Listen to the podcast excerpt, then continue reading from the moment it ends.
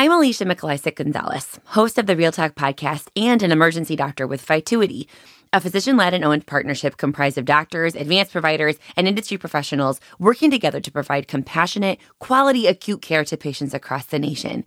Vituity's number one goal is to be at the heart of better care. But in considering what's important to us and prioritizing the wellness of our clinicians and employees, Vituity has also made diversity a focus of their work. The following episode is brought to you by members of one of Vituity's enterprise resource groups, created to provide support for different demographic groups within our organization. Our hope is to amplify stories from the diverse community of healthcare workers we proudly work alongside, while acknowledging the unfair systems we continue to struggle with in our country, and then work together to change them. This is Real Talk Unplugged.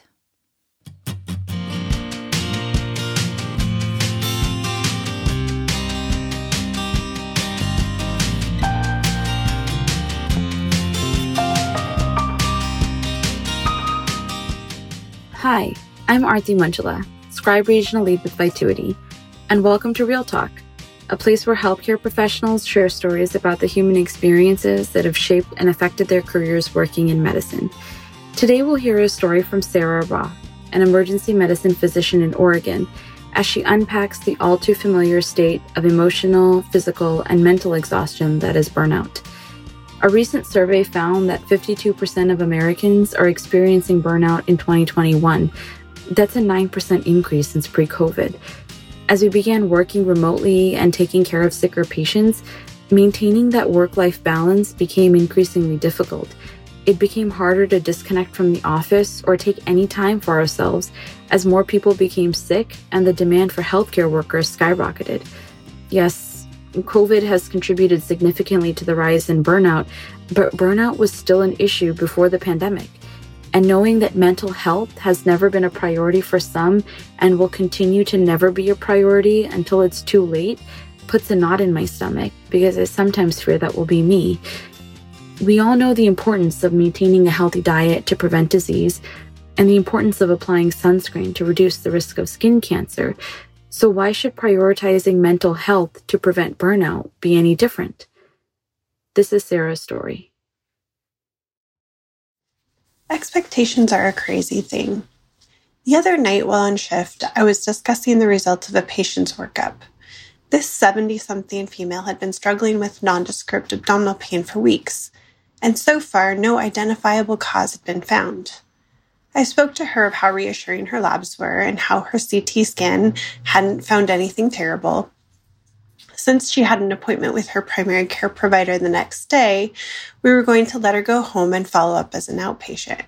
Her daughter was at bedside and snorted at me. You guys aren't good at anything, she said.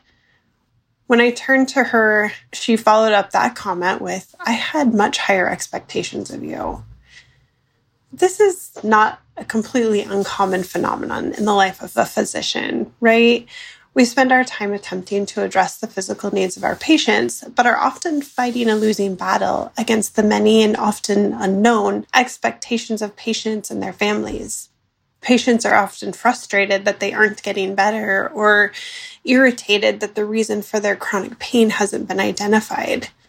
They bring with them all of their agitation and lay it at our feet, hoping that somehow the emergency department will be a magical place full of answers and solutions.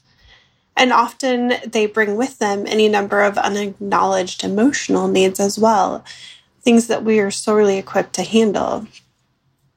22 years ago, I started dating a delightful gentleman. Our first date was a Dave Brubeck concert, after which we talked until the wee hours of the morning. We spent the next weeks and months talking and wandering around Portland, Oregon, sampling coffee and eating at new restaurants and discussing any manner of topics. One day, we headed out to the coast for the day. As we walked along the beach, holding hands and enjoying the day, my then boyfriend said to me, I just wanted you to know that I'm happy our paths met, and I hope that they wander together. For some time. But if they don't, I just want you to know that I'm not going to change my path just to be with you. I'm going to be true to myself. I was a bit taken aback.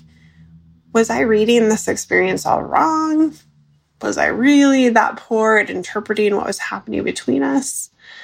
This was definitely not the conversation I wanted to have at the beginning of a relationship that I thought was actually going fairly well.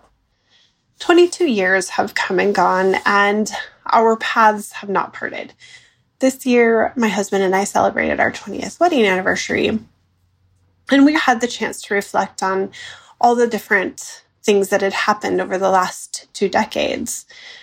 I believe that the conversation that occurred so many years ago has come to define something unique about our lives together. I've come to realize that maybe this was a statement of true love love for self, love for the journey, love for the present moment as the only one that can be fully embraced. As my husband and I continued to walk our paths, we opted to allow each other the space to follow our dreams. In watching other people's relationships, we realized that expecting the other person to stay the same or follow some predetermined idea of what they were supposed to do or be typically only led to resentment and disillusionment. This has led us on a fairly wild ride. We lived in Indonesia teaching English as a foreign language. We've done graduate school in Spain. We've been so poor that we've needed to raid the food bank where I worked in order to put food on our table. And we've been allowed the honor of adopting two of the most amazing children who came to us through the foster care system. At each bend in the road, an attempt was made to place expectations aside and resonate with that particular moment in time. I came to the practice of medicine later in life. After wandering back to the United States, my husband and I determined that roots were needed in order to reach for some of our other goals. After spending much of my adult life as a yoga teacher, mental health counselor, and wellness consultant, I was thrust into a vastly different world. The ideas of what was expected of me fell heavily across my shoulders. Not only were these external expectations enormous, but my own expectations took on a new level of severity. Everyone seemed to believe I needed to be a certain way. This was definitely not what I had experienced while teaching yoga. It's possible that many of these ideas of expectations weren't even true, but it was the way that it felt. And with these new and intense expectations, my own level of criticism rose. My inner dialogue took on an entirely different tone. After years of calming and accepting self talk, I found I beat myself up over the smallest setback or the minorest of offenses. Over the last six months, I've taken a step back toward my yoga self. Although mindfulness was never far from my thoughts, it had definitely not been a priority during medical school and residency. As the stress of COVID churned on, I came to realize that all the expectations of this life were wearing me out. Each day I got up and wandered into work, geared to offer the best care I could for my patients. But day after day, I felt like I failed to meet expectations. And I don't think I'm the only one who feels this way. We show up, we do our best, we offer everything we have, and still often fall short of the expectations placed on us. And what of the expectations we place on ourselves? Do we allow for imperfection? Do we set time aside to just be? For most of us, the answer is no. It is what has drawn us into this demanding and exciting field where we practice every day. And most of us really love this life. But ultimately, this sense of unmet expectations can contribute to resentment, compassion fatigue, and eventually burnout. Expectations of what patient encounters should look like, expectations of what our professional life should be, expectations of what we should be accomplishing in our personal lives, expectations of what it means to be all of the labels that we've placed on ourselves. And it kind of makes me wonder what would it look like if we decided to lift the expectations we have on ourselves? What if we lifted some of the expectations we have on our work life, our friends and family, our patients? Would it change our experience of daily life? Would it allow for mystery and anticipation and joy? I believe it would. Lately, I've been spending more time meditating before heading into my shifts.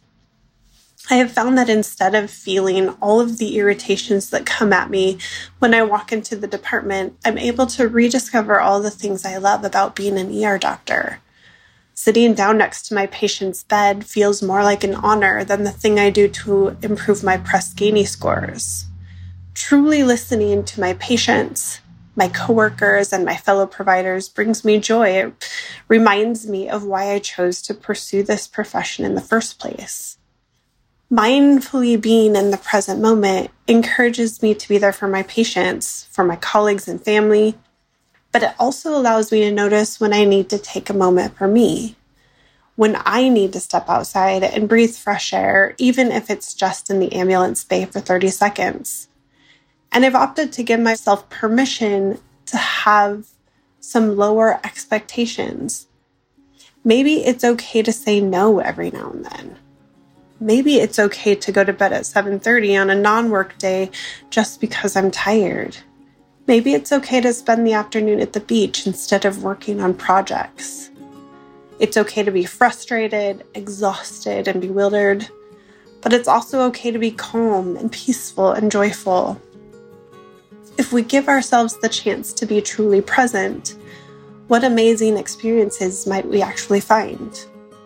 In the words of Tara Brach, psychologist, meditation teacher, and author, there is something wonderfully bold and liberating about saying yes to our entire imperfect and messy life.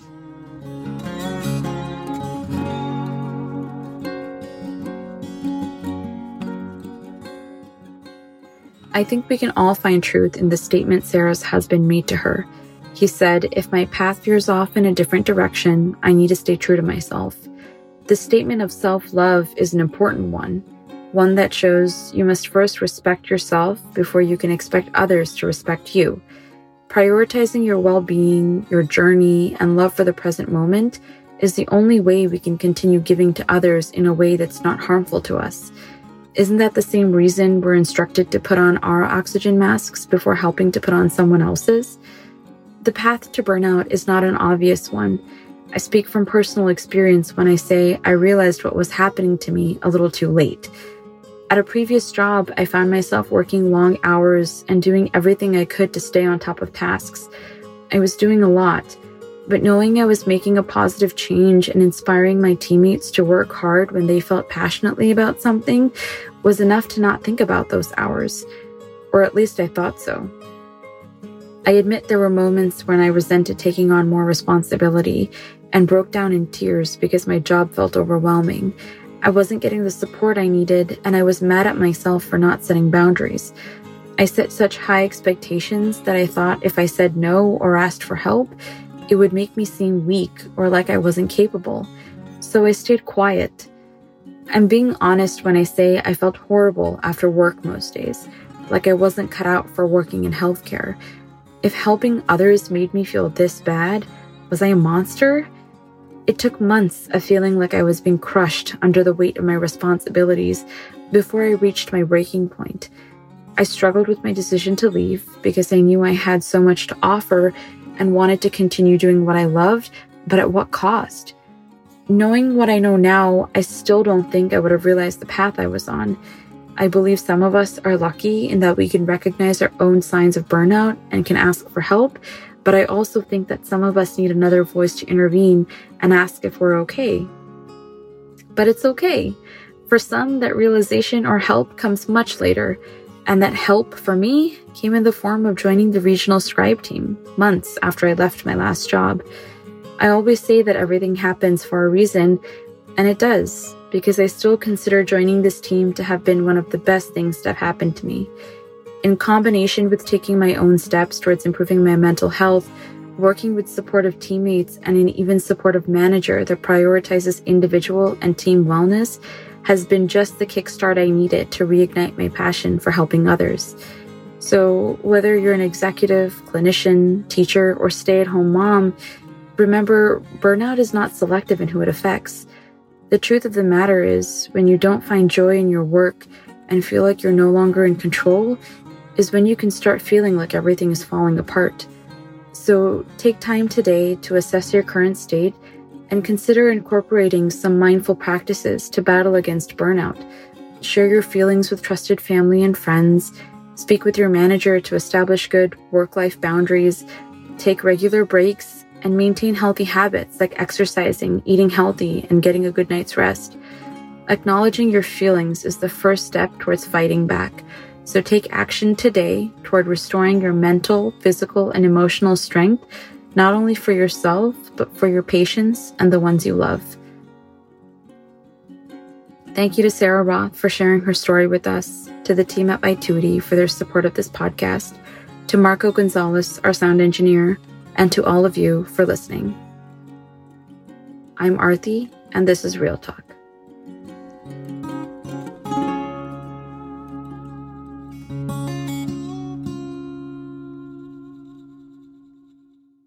Want to connect with the Real Talk podcast or record your story with us? Start at realtalk.transistor.fm or you can follow the link in the show notes for this episode.